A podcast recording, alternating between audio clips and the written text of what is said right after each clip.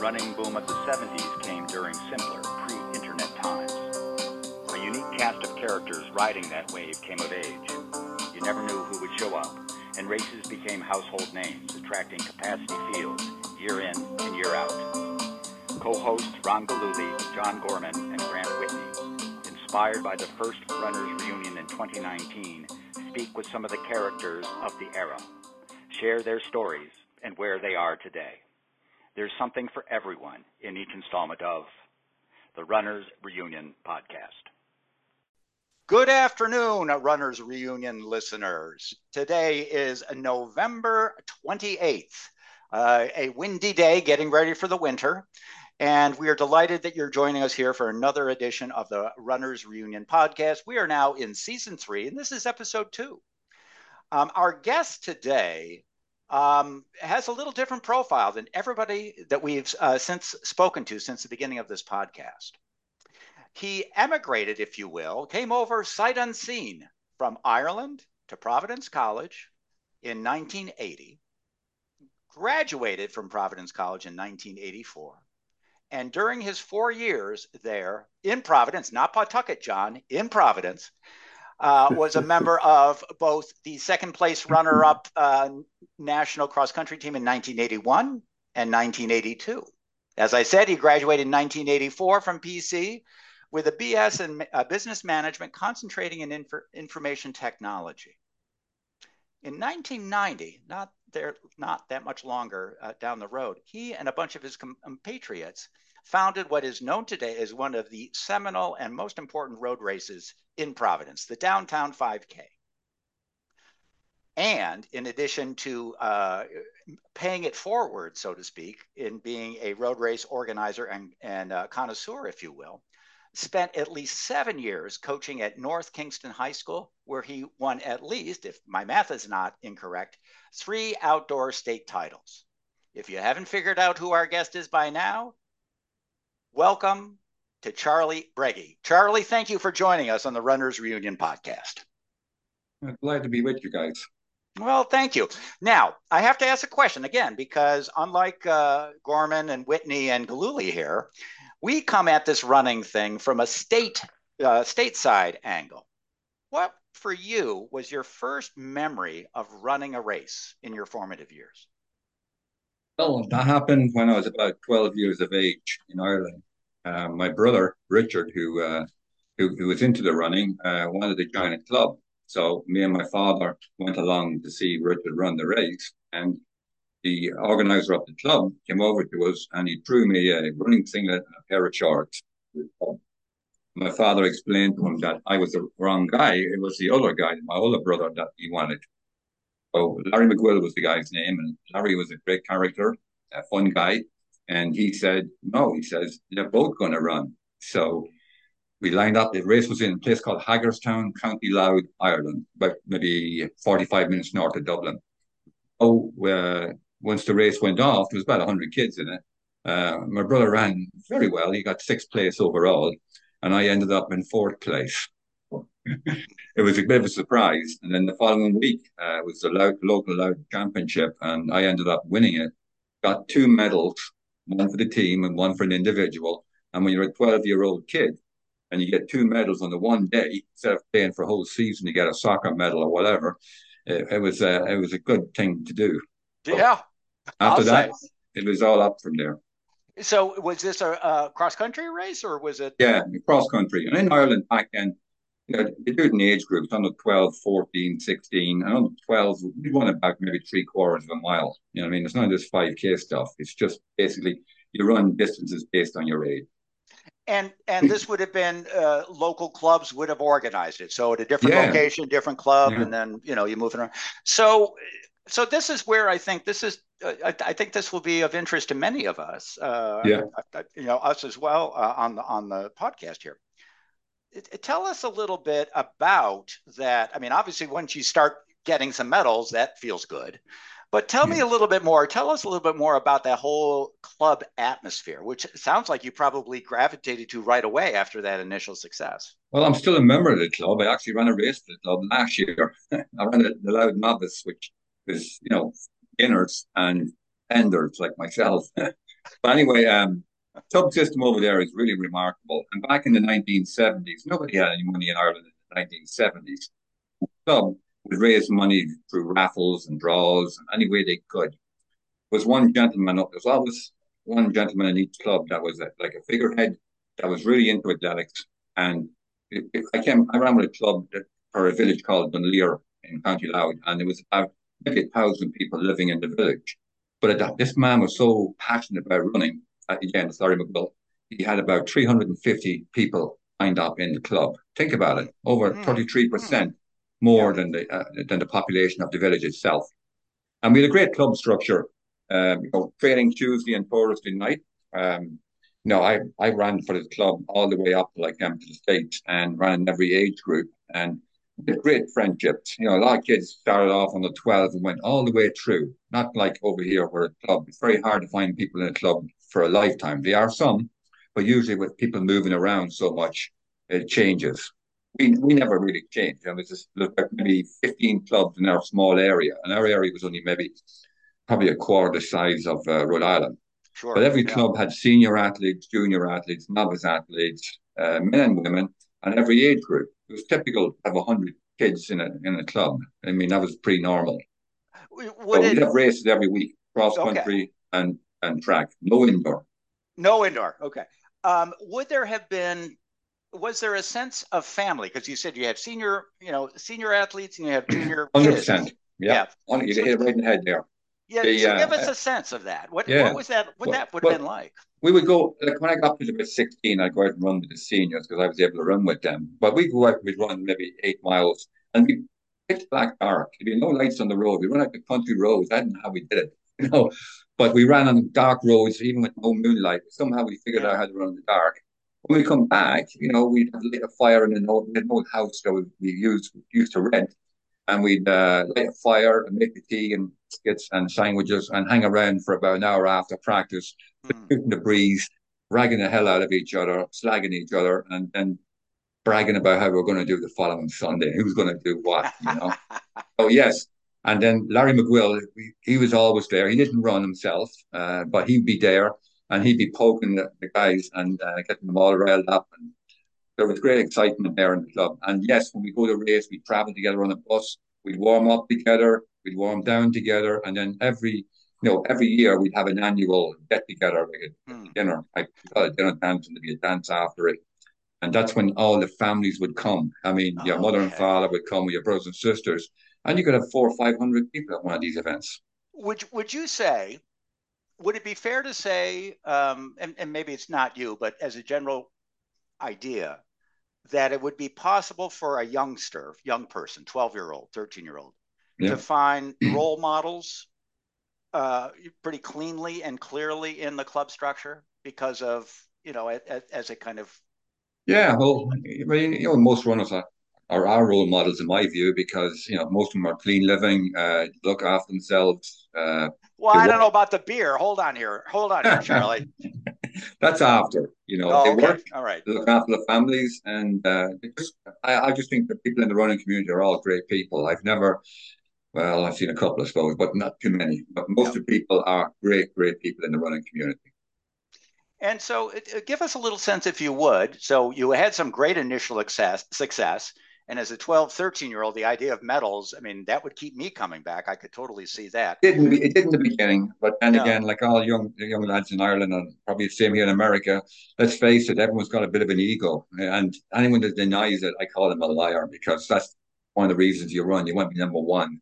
And okay. I don't care what anyone says, ego has a big drive on it too. We like to win, we like mm-hmm. to be mm-hmm. successful. Yep. In Ireland, we it was a very poor country when I was growing up, but we, we were on of feet. We had no spikes or, I mean, training shoes were a pair of, you know, mine were a pair of hard plastic soles on them. you know, mm. how we didn't get injured more, I don't know. But mm. most of the time I did train on grass at home on our farm. I'd run around the fields in my bare feet. And, uh, you know, and that's what every kid did, you know. And when you come, every now and then you get a bit of snow, we were out there on our bare feet. You know, we wear regular wow. shoes, and then before the race, we pop out and run around the race in our bare feet. Well, As a matter of fact, uh, when I, I, ran for the Irish schools over in England uh, when I was under 17, there was a schools international, and they had to change the course because me and another guy in the Irish team were whipping up our bare feet, and there was glass in one section of the course, so they had to change the course for us. We had no Whoa. spikes. Whoa! Oh Yeah. my gosh! Well, That's that's a fact. You you wouldn't see that today. They would just say tough luck. I mean, No, you, they'd lock the parents up for cruelty, wouldn't they? yeah. Oh my gosh. But that's the way it So was, you know. yeah, That's the way it yeah. was. So okay, so at 17 you're already traveling outside of country. I mean, Yeah. yes, it's UK, but you're you know you're traveling down uh, that way. Um, and you are continuing to progr- p- progress. Now, the other thing, um, in full confession, I have a sister who lives in the UK. And Okay. so we have, I have a nephew. I don't understand the English schooling system. So I'm not even going to pretend to try to understand the Irish schooling system. It's very But- similar. Okay. Okay. So, but at age 17, you're kind of probably getting towards the end of, you know, mandatory schooling. Is that about right when you were at that under 17? Yeah, I well, I did what we call a leaving certificate, uh, which would be, I think I was 17 when I got out of high school, and then I Okay. became a car I became a carpenter. You know, what I mean, I went to back then when I was growing up, the unemployment rate for um, kids under 25 years of age was 50%. There was just simply no job. Five, zero percent, 50? Yes, yes, that's that's how bad it was. So I actually got into it. I, was going to start a college program, and then just before I started, I got a job to be I- an offer to be an apprentice carpenter. So that's the route I went. I, it was a job. You know I mean, there's too many guys in Ireland with college degrees and no job. You know, at least a carpenter, you would get some work. Yeah. So that's what I did. Okay. And then, um, but you were running as Oh you were- yeah, I kept running. I even when I was in Dublin, I used to uh, you know run into work with a backpack on me and run at lunchtime and then run in the evening home. So Okay. I mean, my last job was in Dublin, and I had a very supportive uh, gentleman who, who who helped me out greatly. Um, he was his name was Val Ledwith, and he had a company, and he also liked to run in the business houses races. That's corporate races. There's an organisation in Ireland uh, for operations, and they have, I mean, companies, and they have their own federation. The Dublin City Marathon, for example, is run by the business houses, Oh, and that's the that's the organisation that runs all the corporate races in Ireland. Okay. Well, I ran for an organization that was illegal under the IAAF back then, that's World Athletics, simply because there was a boundary rule that meant that uh, if you, my federation in Ireland was called the NACA, National Athletic and Cycling Association, and very quickly, um, Ireland used to be represent the entire island of Ireland. Then in 1934, um, the IAAF, with a little help from Britain, split the country between Northern Ireland and Southern Ireland Yep. for about eight years, there was no representation in Ireland in the Olympics. Then some people in the south of Ireland coming to the IAF and started a new federation and became members of the IAF. However, NACA existed all the way from the 30s up until 1999. And up until then, uh, up until 1988, I wasn't allowed to run in the world cross country if I made the team. Oh, interesting. Okay, because the So we had to- I had to run. When I ran races in Europe, it was mostly with uh, an organization called the CSIT, which was actually a socialist organization. I was close to communists. The communist countries would accept us. So we would run whenever we could with those organizations. I, I got to ask you about Dublin. Did you ever have opportunity to run on that grass track at University College Dublin? I did. I did. At Trinity, I, I, I ran there once. Okay. Uh, there was a fellow called Noel Carroll, who was a famous uh, runner. He, that was his home ground, I believe. But I did get to run it once, and it was grass, and you didn't need spikes. it's gorgeous. What a gorgeous carpet. By the way, I did get a pair of spikes. A Christian brother bought me a pair of spikes for the international schools race, uh, qualifying race in 1977. So I wore the spikes, and I don't know whether they helped me or not, but I wore them anyway. And I took them off at the end of the race to warm down and came back for my spikes after I warmed down, and somebody stole them. Yeah. And that was the end of the spikes for another year. Oh God. So it, it- help us now thread the needle between growing success. Is it? It sounds like primarily cross country, maybe a little bit of track mixed in there, but mostly cross Yeah, mostly cross country. Like, um, Yeah. like all the kids were going on scholarships. Like when I ran the schools, I was able to compete and beat them. You know what I mean? Yeah, And yeah. they, they can tell you that. But um, because of my loyalty to my club, I refused to change over because, like you brought up earlier, it was family. You know, what I mean, it, it would be an awful thing for me to do to leave the people that helped me get all the way up where I was. and look after me as an athlete. I just and loyalty, right? It's loyalty, right? Loyalty and, and friendship. I mean, yeah, yeah. I mentioned Larry McGill was like a second father to me. You know, I mean, I had many meals in his house. I had my own house. So as far as representing Ireland, it didn't mean that much to me. Friendship meant more, you know. And besides, you know, you had to be. I mean, but I made a, could I have made a few teams? Absolutely, I could have made a few cross country teams for World Cross, but that didn't bother me. Okay. But in the end, uh, I worked for this team in Dublin, the business houses. That's where I, w- I think I was found out then because I was in the business houses races. I was able to run against the other organization, which was called the BLE. Okay. Now they actually had a rule in the and I, I don't know if it still exists, but the IAAF had a rule that you could not compete against athletes that were not members of the IAAF member. Okay. Understand what I'm saying? So we couldn't even compete against each other. But in the schools and the business houses, that was a separate entity. We could compete against each other. Interesting. And the last race I ran, one of the last races I ran was in Dublin. It was a business house race. And I got second place, but the guy that won it was on the Irish international team. He's like the third or fourth man on the team, and he beat me on the sprint at the finish.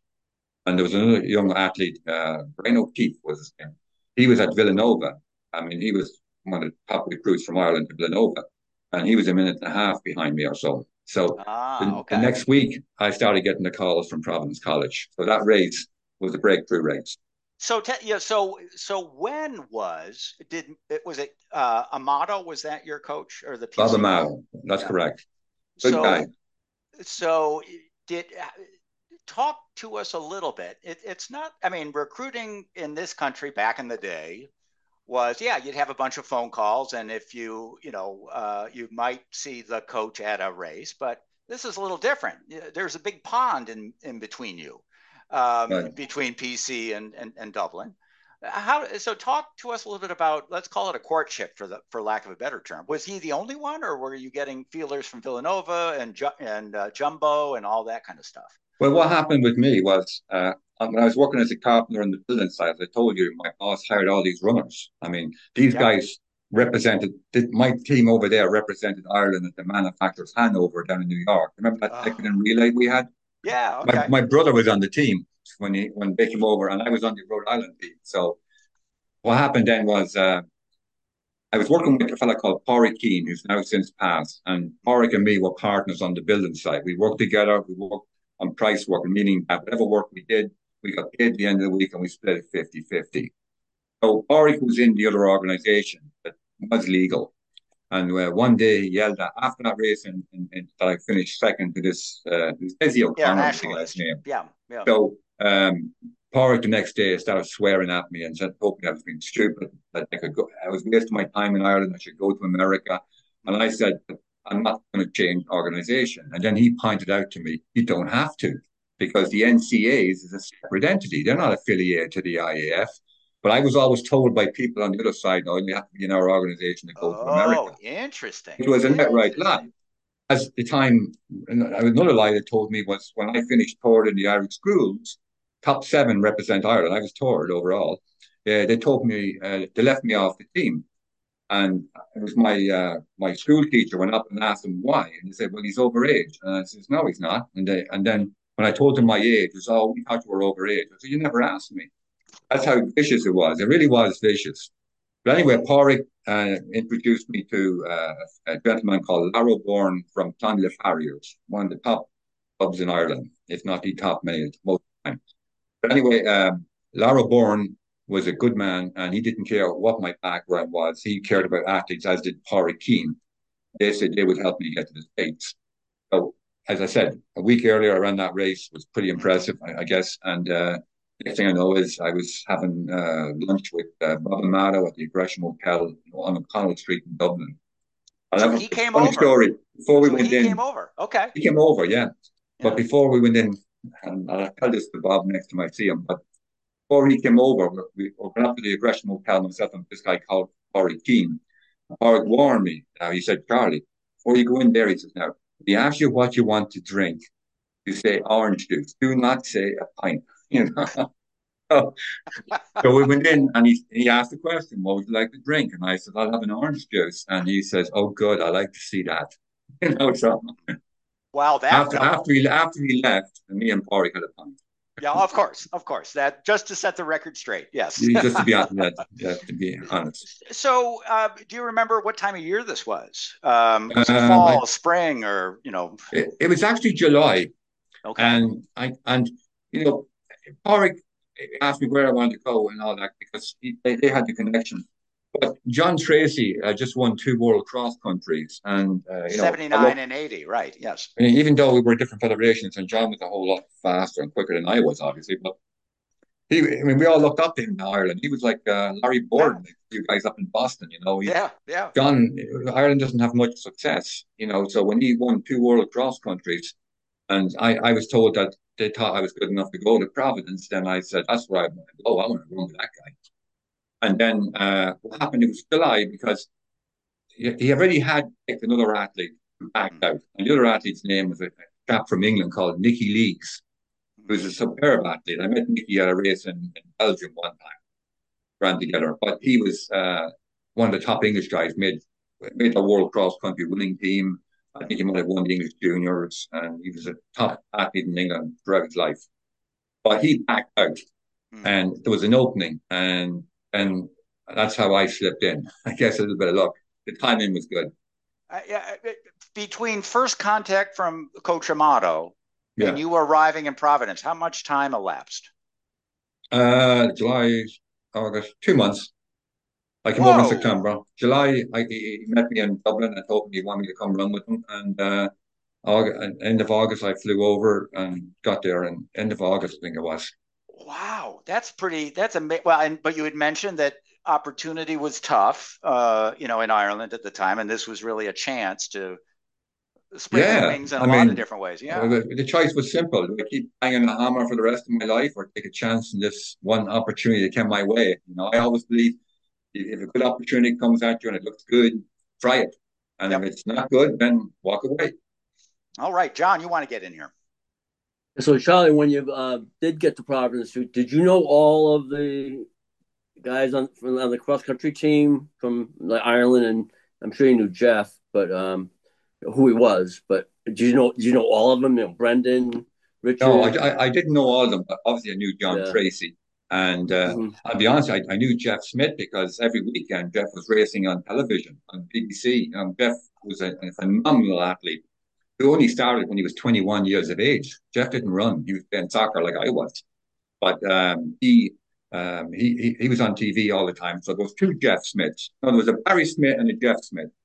And then when I heard Geoff Smith was coming over, I said, "Whoa, you know, I'm watching these guys on television, you know, and I'm not on television. I wasn't that good." So um, just the thought of going to train with these guys, like Ray Treacy and Brendan Brendan Quinn invited me down to his home about uh, two or three weeks before I went over. I went down to, uh, I had an old motorcycle, an old English motorcycle. I had long hair and leather jacket and all that kind of stuff. That's a typical athlete. And uh, I drove down to see Brendan, you know. I think Brendan was a bit shocked when he saw me standing at the door. but he was, a, was a great host. And uh, they, they took me out for a run on the Sunday morning and I ran 10 miles with Gerry Deegan. You know, Gerry Deegan. Gerry Deegan was second in national NCAs at one time. Great runner. Had to, uh, pity didn't couldn't have kept going at it in America, but he had to go home because I think his father got ill. Uh, Brendan was there, Ray was there, and I forget John wasn't there. But Wise took me out for a ten mile, and I think it was the fastest ten mile I'd ever run up to that point. I was a little bit concerned then, but once you once you get over to America, and I started training with Geoff Smith. Geoff Smith was all the English trainers. The English way of training compared to the Irish was day and night. The okay. English guys were like flat out all the way, and the Irish guys were slow.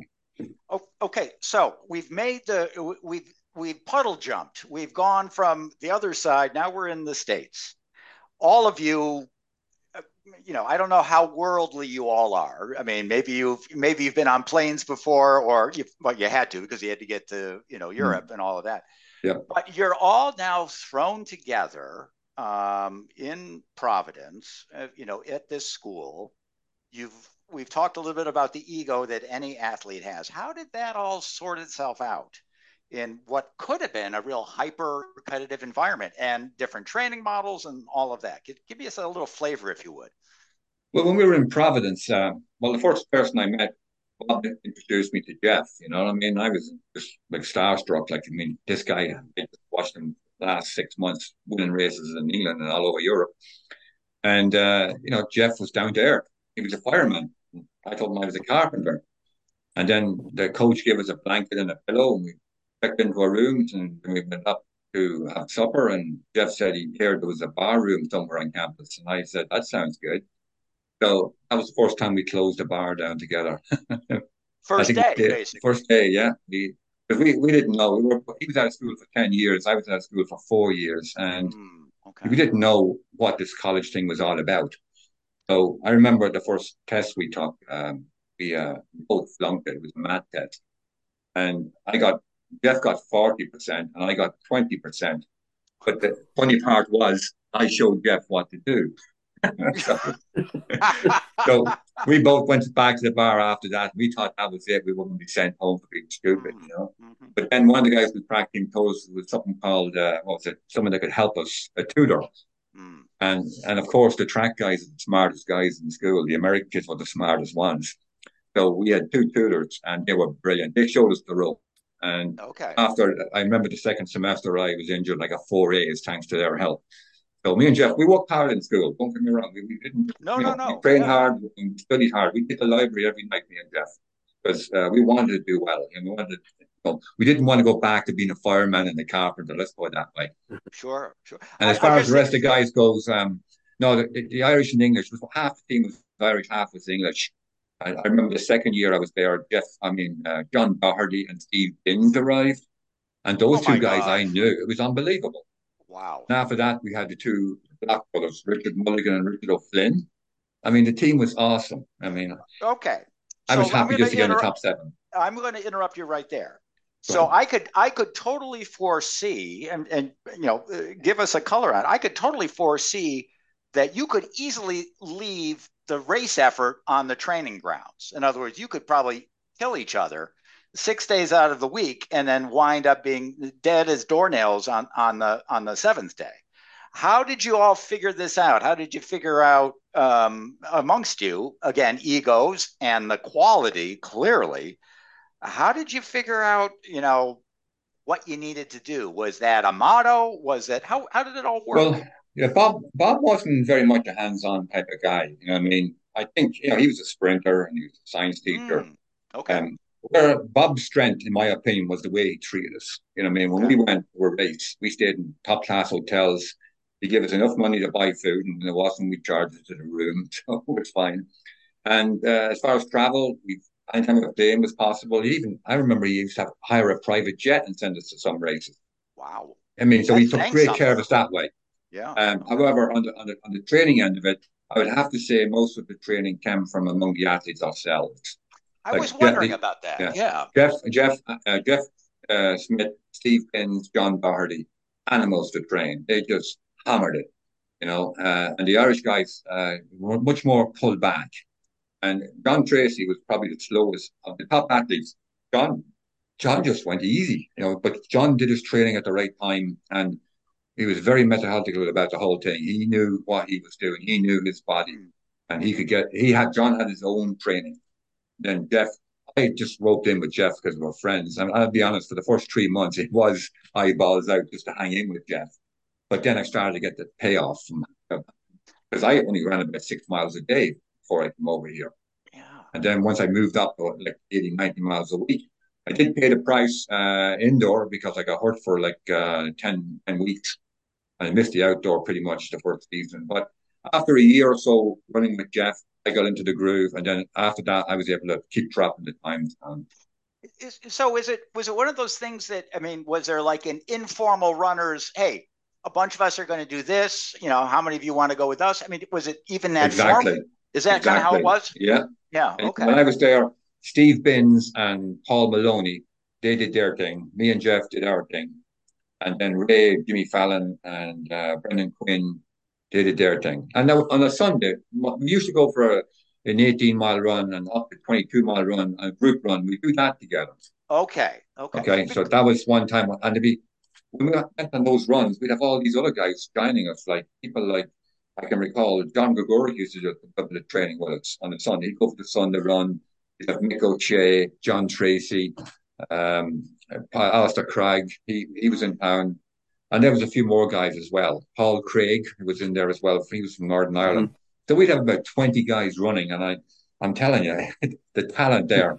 I was in the second half of it, but just to look, just to run with those guys, how could you not improve or want to keep going? You know, it was fantastic. It was a great era. I, I, was I was trying to figure out, you know, assuming that you had all these training groups, how did one, uh, especially again because Irish clubs, English clubs, something yeah. similar in that mm-hmm. regard, this this notion of uh, camaraderie.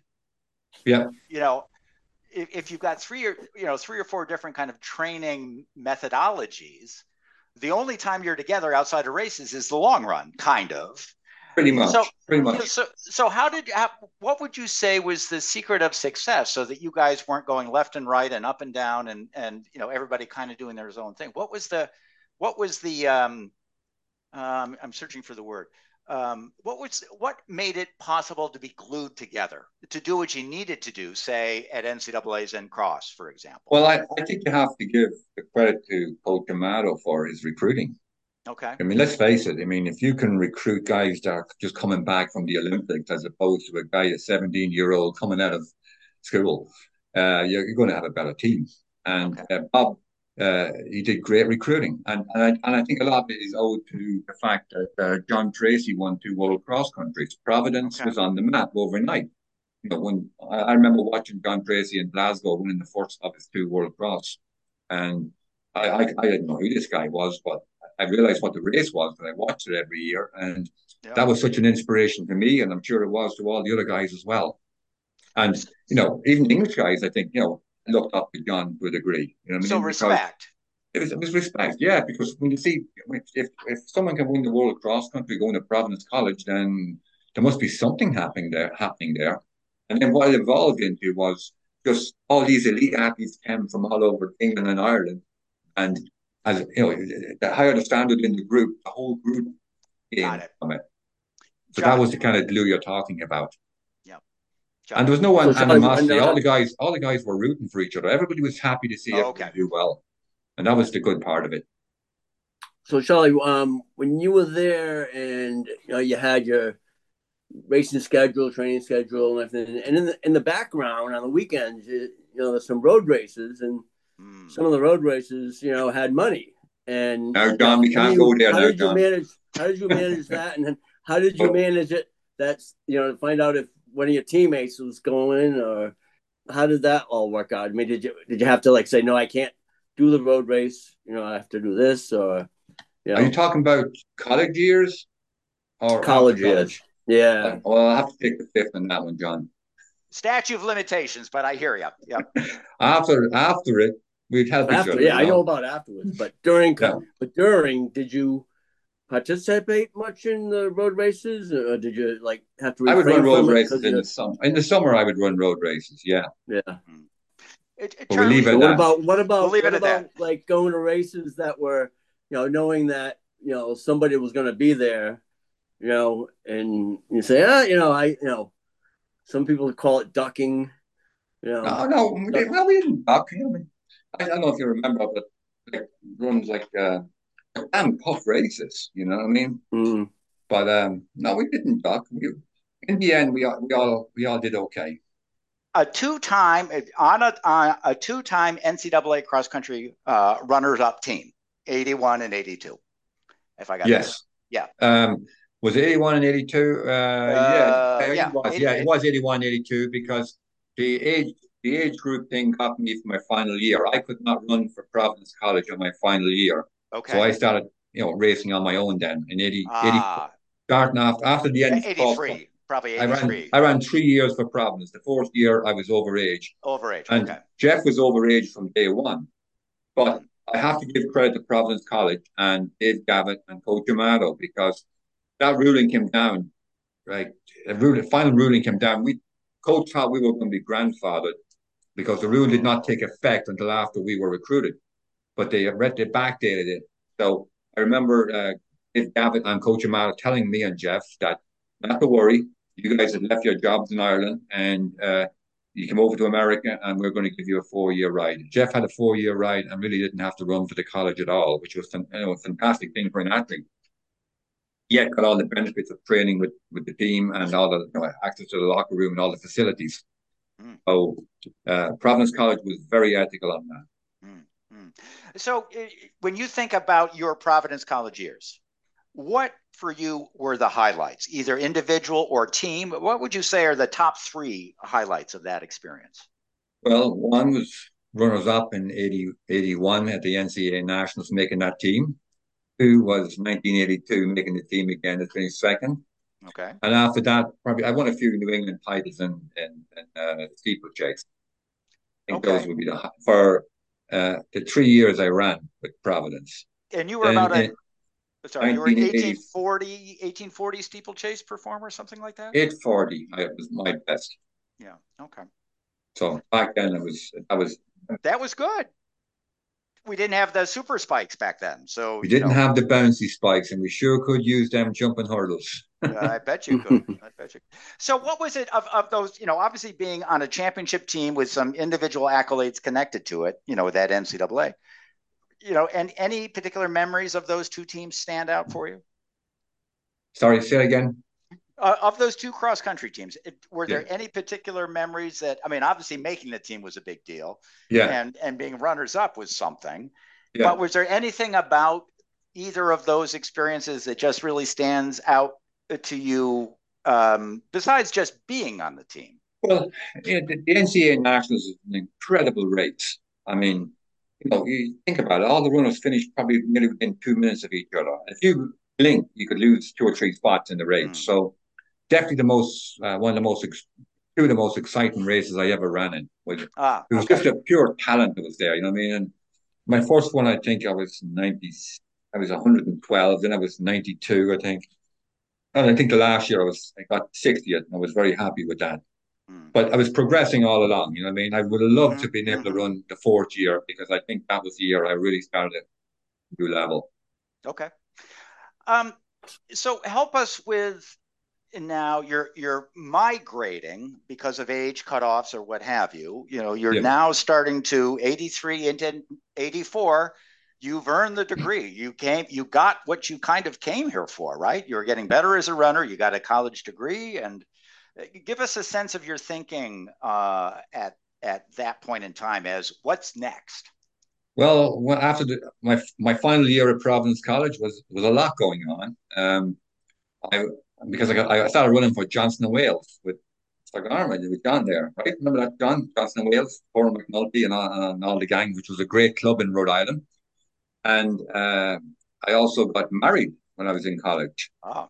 So in 1983, I got married. So I moved off campus, and what happened in 19? And I ended up running. I think I ran. Yeah, I ran the nationals up in uh, Boston when when the U.S. and attack race was in Boston, mm-hmm. and I finished 22nd there, which was my first time I realized that I I had gone to a higher level than I had in college. So I was kind of bummed out that I couldn't have run mm-hmm. the uh, the last year at college because that 84 I actually won the USA track and uh, USATF cross country at Franklin Park. But because I wasn't a citizen at the time, my name's not in the records for that. But I did win it, and Jimmy Fallon was second. So oh, wow. I forget who, who poor guy he became the champion because uh, he was the first American. Hmm. Oh, that's interesting. Okay. Uh, you mentioned 84.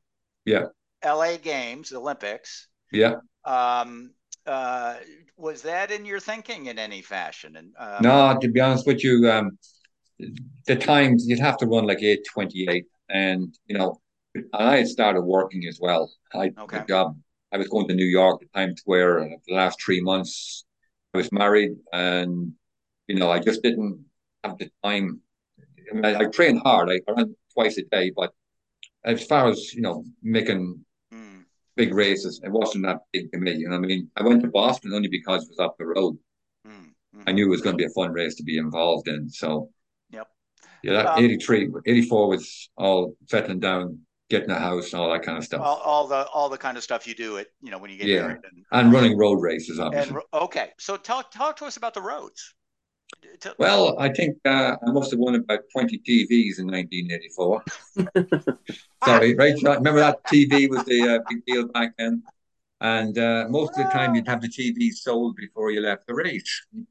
Discounted price, you know. But oh, uh, back from yeah. the 1980s was the golden age in running because it, guys like even guys like me could get appearance fees, and it was ridiculous. But you weren't going to say no you know, and that was the golden age. When the Olympics came to uh, LA, there was a lot of money put into the sport in the 80s. And that was, in my opinion, from what I've seen, the golden age, especially in New England.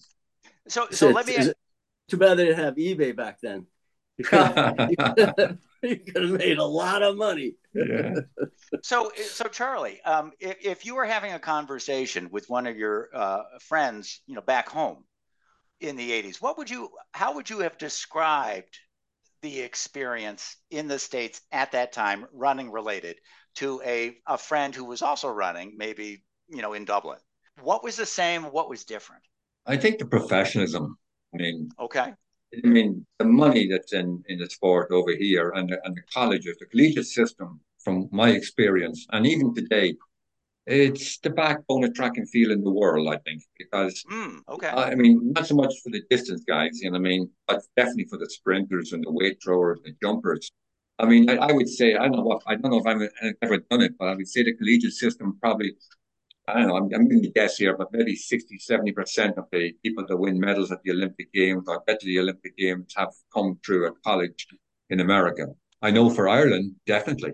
Mm, I mean, you okay. look at what Ireland's success. It was Marcus O'Sullivan, Villanova, Frank O'Mara, you know, Arkansas. Well, John Doherty and John Treacy. John Doherty, uh, everybody, even Geoff. Yeah. I mean, if you look at all the Olympians, um, definitely, no question, they've all gone through, so many of them have gone through the state collegiate yeah. system. So, yeah. and now that they're offering, they're letting uh, athletes uh, do their, uh, you call it, sell their likeness. Yeah. I think that's going to even drive it, even, make it even stronger. Well, that's with the bouncy shoes and the bouncy shoes. Um, you know, because we've had some opinions on the NIL, name, image, likeness uh, stuff. Right. Is it good for the sport? Is it bad for the sport? Um, and I, I, I see no, I, I don't have a problem with. it. I think it's fair. Um, okay. I mean, uh-huh. I mean, these some of these athletes, you know, especially in basketball and football. My God, the money they're bringing into the schools. Uh, What's wrong with them getting a piece of it? You yeah. know, yep. there's nothing wrong with uh, athletes. I just wish running runners could get uh, could get paid as much as the other sports. Yeah. But yeah. we all know it's uh, it's in the bottom rung when it comes to uh, making money. So okay, so you you are becoming a married man, uh, you know, eighty four, and yet you're still training. I mean, if you're if you're disciplining yourself to run doubles even while you've got a you're you've got a mortgage and you got a wife and and you know getting into Times Square I mean that's that's a busy life it, it was. But I was lucky again because uh, the guy that hired me, um, his name was Al Riccio, and he was into running. And he, I remember the interview. I walked over. I got my suit, my tie, shirt on. I walk into his office, and he tells me to hold up a minute. He goes out of the office. He comes back with a six pack and asked me when could I start. so Quite I said, well, what? I says, uh, what's the job? And he says, I need an IT manager. And I said, well, I've studied IT, but I've never had real life experience. He says, don't worry about it. We'll get you sorted. And uh, he, once again, I looked out. He was a great guy, and uh, I worked for him for five years. And okay. even even started a track club called I don't know if you remember, John, the Rich Classic Road Race and the Rich Classic Track Club. Oh, I yeah, started, yeah. I started the track club for him to promote the road race, and we had some great mm-hmm. athletes run that race. Okay. I, think, I think you ran it a few times, John. Bill Rodgers yeah, would come down. We had Lorraine. I remember the guy sent me a thank you note for showing up to the race. I was like, wow, yeah, wow. It was, that was a class was, act. It was a great, it was a great race, and we we built yeah. it. He asked me to be, help him with the race, and I did. We got twelve hundred people in Johnston. I, I don't know if they'll ever have a race with twelve hundred oh people gosh, in Johnston, Rhode Island again. Yeah, yeah. So, so it was it was great. So, uh, uh well, you you've made a nice segue here, Charlie tell us a little bit, or I'm curious about what, because it it sounds like you are one of a cohort of people that got this idea to run this 5K race in Providence around 1990. Give yeah. us a little sense. And and that's been an institution. What are we now? It's it's over. Is it over thirty years? It's getting. Yeah, it's over. We started in 1990, and we only missed one year due to COVID. Yeah. So um, and and at the height of it, I mean, it was ten thousand seven hundred runners signed up one year. I mean. So, so what's the history? Uh, give us a little more of a flavor, if you would. Well, what happened? That's something we probably should have hit on earlier. Um, mm back in Ireland, when you finish your running career, it's customary to start giving back to your club and help mm. out young kids. There wasn't all this masters runners right now like we have. You know, I mean, you know, I mean, the masters runners is great and, and fair play to them all. They're great athletes and they keep going.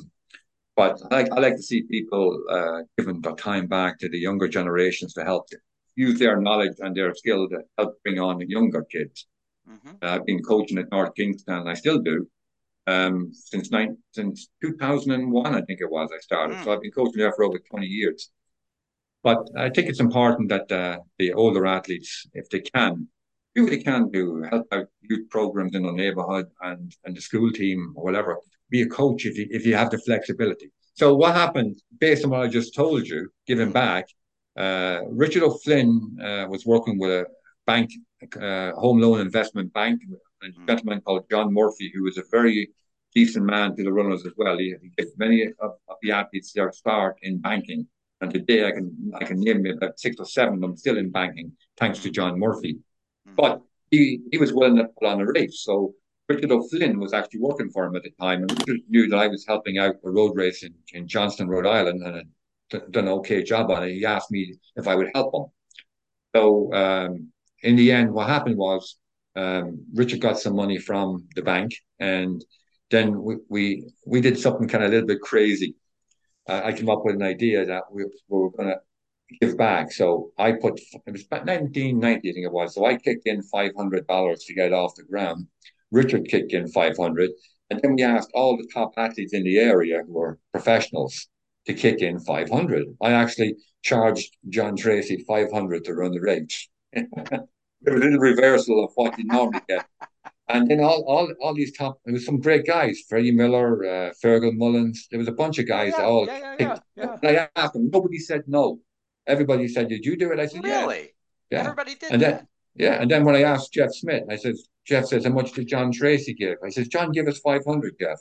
He says, "All right, I'm going to give you five hundred and one." That's a, a joke me and Geoff said.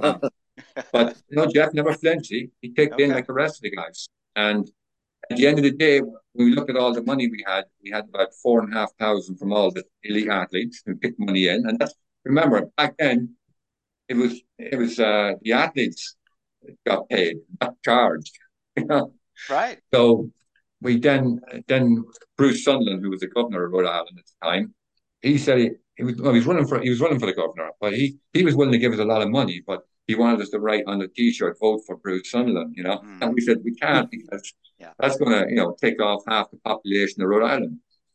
So he said, "All right." So he ended up giving us, I think it was something like 10, 19 inch TVs or something for prizes, and then we started. We printed up an entry form, and we had weekly meetings all these elite athletes, and we kept, you know, dishing out the jobs to each other, and everyone coming up with new ideas, and we printed up an entry form. We sent them out. We got some media exposure from some of the contacts I had from the other race I had.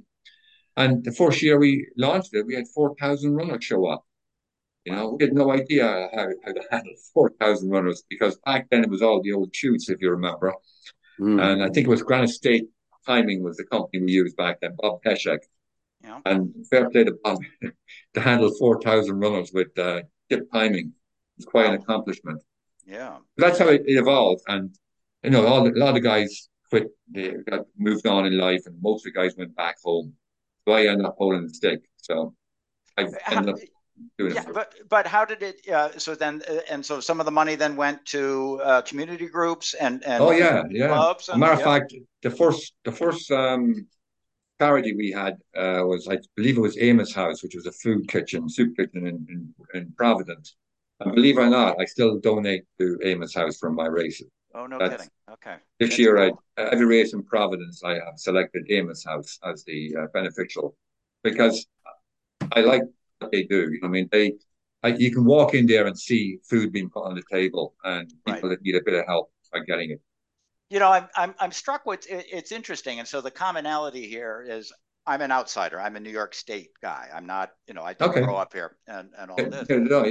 Yeah, I well, uh, I married a Rhode Islander though, so that's my, you know, that's my saving grace apparently. So th- this notion of, you know, John, we had uh, Bobby Doyle or we had Jimmy Doyle, and we had the Bobby Doyle Foundation, and I was struck then, and I'm struck now by this notion of giving back, which kind of seems quintessential Rhode Island in in in some. Jimmy. Doyle is a good example of it too. Uh, Yeah. I've helped Jimmy with his race a little bit too. And uh, Jimmy needs help from me. I'll, I'll always And help Bobby Jimmy. gave back. Bobby coached Yeah, Bobby did. for many years. Yeah, exactly, and and so, I'm struck with that because it, it's a little bit more um, visible. Well, Rhode guess. Island is Rhode Island is a small state. And- Mhm. In, we're probably the only scholastic league system in the whole country that can has all the schools competing against each other at the state championship and you know on a weekly basis. So small, and everybody knows everybody here. And and and I've been a coach for four, what twenty three years now at North Kingstown High School. You get you you create great friendship with other coaches. There's maybe ten coaches that I started off with twenty years ago that are still coaching. yeah, And these are great guys, you know, they're, they're just, they give back so much. You know, you have to, well, you can go over and coach for half an hour and walk away, but people like myself and other great coaches like Jimmy Doyle, I don't know how Jimmy puts in. You have to put in at least two hours a day, uh, maybe three hours. no, if You want to do the job right. Yeah, that's right. Oh. no, I, I Credit has to go to all those other coaches out there in Rhode Island. I give them all the credit in the world because they're doing great work uh, for the youth of this country. What do you think about the future of the sport as we sit here today? From from your vantage point, basically straddling the European model in some ways with the American model after all of these all these decades here. Are you optimistic? Do you have concerns with for the sport? Where, where Um, I do have concerns. I still love the sport, um, but I love the sport more at um, the local level? Mm, mhm. because it's going a little bit astray at the at the Olympic and all that level. Okay. Like at, and even national levels, when you know there's national like the World Cross Country, I think is one of the best events ever. And now most countries won't send a team because they don't think they're going to do well. But that's Ah, not the point. The point is, if you're going to develop Right. athletes in your country, like Ireland, for example, if they don't send, if they, if, if the World Cross was in Australia, they say, "Oh, it's going to cost too much. We can't send a team there." Well, what incentive does that, that give to the youth of the country to say, "Well, what am I training for? What's what's what's my goal? Is it only if you think I'm going to win an Olympic medal you're going to send me?" And then you got the damn drug issue that's going on. I mean, that there is, I don't get that at all. I mean, I don't know why athletes are so desperate to do that to their bodies and cheat. I mean, that if you go to the IAF, you'll see about 10 pages of athletes that are banned. So I don't trust it anymore. Yeah. personally, you know what I mean? That's why I say at the local level, and the kids are coming up, I enjoy it more because, you know, I don't think, uh, kind of, you can't say no, but I would hope that there's not kids in high school doing EPO and taking all this nandrolone Right. and all this crappy drugs out there that are going around. You, and you then- like the purity. You like the Yeah, I purity. like the purity of it. Yeah, yeah. yeah, Those days yeah. back in Ireland, running track meets around grass tracks and our bare feet. You know what I mean? Mhm, That mhm. to me is that was pure, pure. Now you got, you know, and forget the records. The records now, forget the records. With these new shoes they have, you know, it's um congratulations to all the guys. I'm delighted to see them running well. I, I I like to see a world record as much as anybody. But some of these I mean, I've worn these shoes and I'm, I'm shocked by them because my average training pace, I'm a nine minute training pace guy. I put these shoes on, I can easily do 840s without the same effort. So I know they work Mm. and the times work. I give them, I got my kids running in in high school and over 400, they drop a second. Over 800, they drop two seconds. Really? Even at the Yeah. high school level, you're seeing that? Yeah. Yeah. I did the oh, shoes. that's interesting. It's the shoes. Yeah. Yeah. I Interesting. mean, very, very, very interesting. yeah. overall, it's it's still a great sport. I wish that the countries around the world would uh, send their teams to every kid that qualifies should be sent, even if it's the B Mm. standard. Let them go. Mhm. You know what I mean? Give give the federations, give the athletes in each federation an incentive to go. And then you got these leaders in, in organizations. Not so much in this country. This country does it the best way. Top Mm. three go. Selectors are not involved. Mm. But over in England and Ireland, you have selectors and they have favorism. There's no, Yeah. that's why John Doherty ran for Ireland because he finished third in the trials and they picked Dave Moorcroft over him. Yeah. And on running for Ireland. Your grandparents were from Ireland. His father and mother were from Ireland. So he ended up running for Ireland. And that's the other thing I see happening too. Too. Um, I don't like what's going on with countries like Qatar and Mm. you know getting buying these uh, Buying them, African basically. athletes. Yeah. And I know what's going on there because I know some of the Asians that they shared what's going on with me. Like Turkey, for example, there's another country I think that shouldn't be allowed. Maybe it's getting close to a stage where you say you only represent the country you were born in. Mm. That would take care of that problem. Well, you know, but but here we are. You, you Yeah. know, you are you're now. What, That's my uh, opinion. Yeah, no, no, no. But but you know, we've come a long way. We've we've tracked, if I've if I'm my math is right, well over 40 years of your journey. Uh, well over 40 years, starting 50. at age 12, 50 years now. So we're, we're actually right there. See, I'm never was good at math, but see, that's why I need a business major to uh, help me out with that. But, But- of all the, all the countries in, in the world of of athletics, there's no question that the United States is the number one country for athletics. I don't care what anyone else says. I think it's the Oh, best that's interesting. for the infrastructure for, from the middle schools, where you have, you know, you've got coaches, you everything's paid for, you got school buses to take the kids to the meet. Compared to Ireland, where you have to raise the money to get the bus and you have to find people to volunteer to coach. Okay. And then you go to high school, you repeat that middle school system, and you go to college, and it goes to a whole new level. So there's no system in the world that can match what's available in this country to athletics. Well, I think that is a great moment for us to conclude our conversation um, on a real high note. Uh, it's been the pleasure for Ron Galuli, John Gorman, and myself to have as our guest this afternoon Charlie Breagy. He has certainly made a difference as a mutter in cross country, uh, Yeah. as a coach, and certainly as a uh, road race organizer and a connoisseur of the sport. And it's been just a, a delight to spend this hour with you on the Runners Reunion podcast. Thank you, Charlie. And we didn't even get to you as the third co-founder of the Runners Reunion. That our your namesake is literally part of the podcast.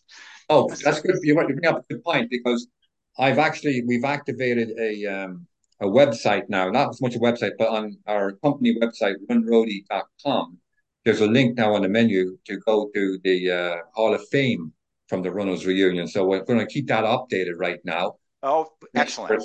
We have a history of everybody that gets inducted to the Rhode Island Runners Hall of Fame. And remember, you don't have to be just a Rhode Island people. We look at Southern New England as well. Okay. Mhm. and that was a and that was a fantastic event that we we mentioned in our our, our first episode. It really was a pleasure. So uh, we're looking forward now coming out of COVID that this does become an annual thing. And so uh, It will be. thank you and and thank you for that. So Thanks again, for as having I, me, guys.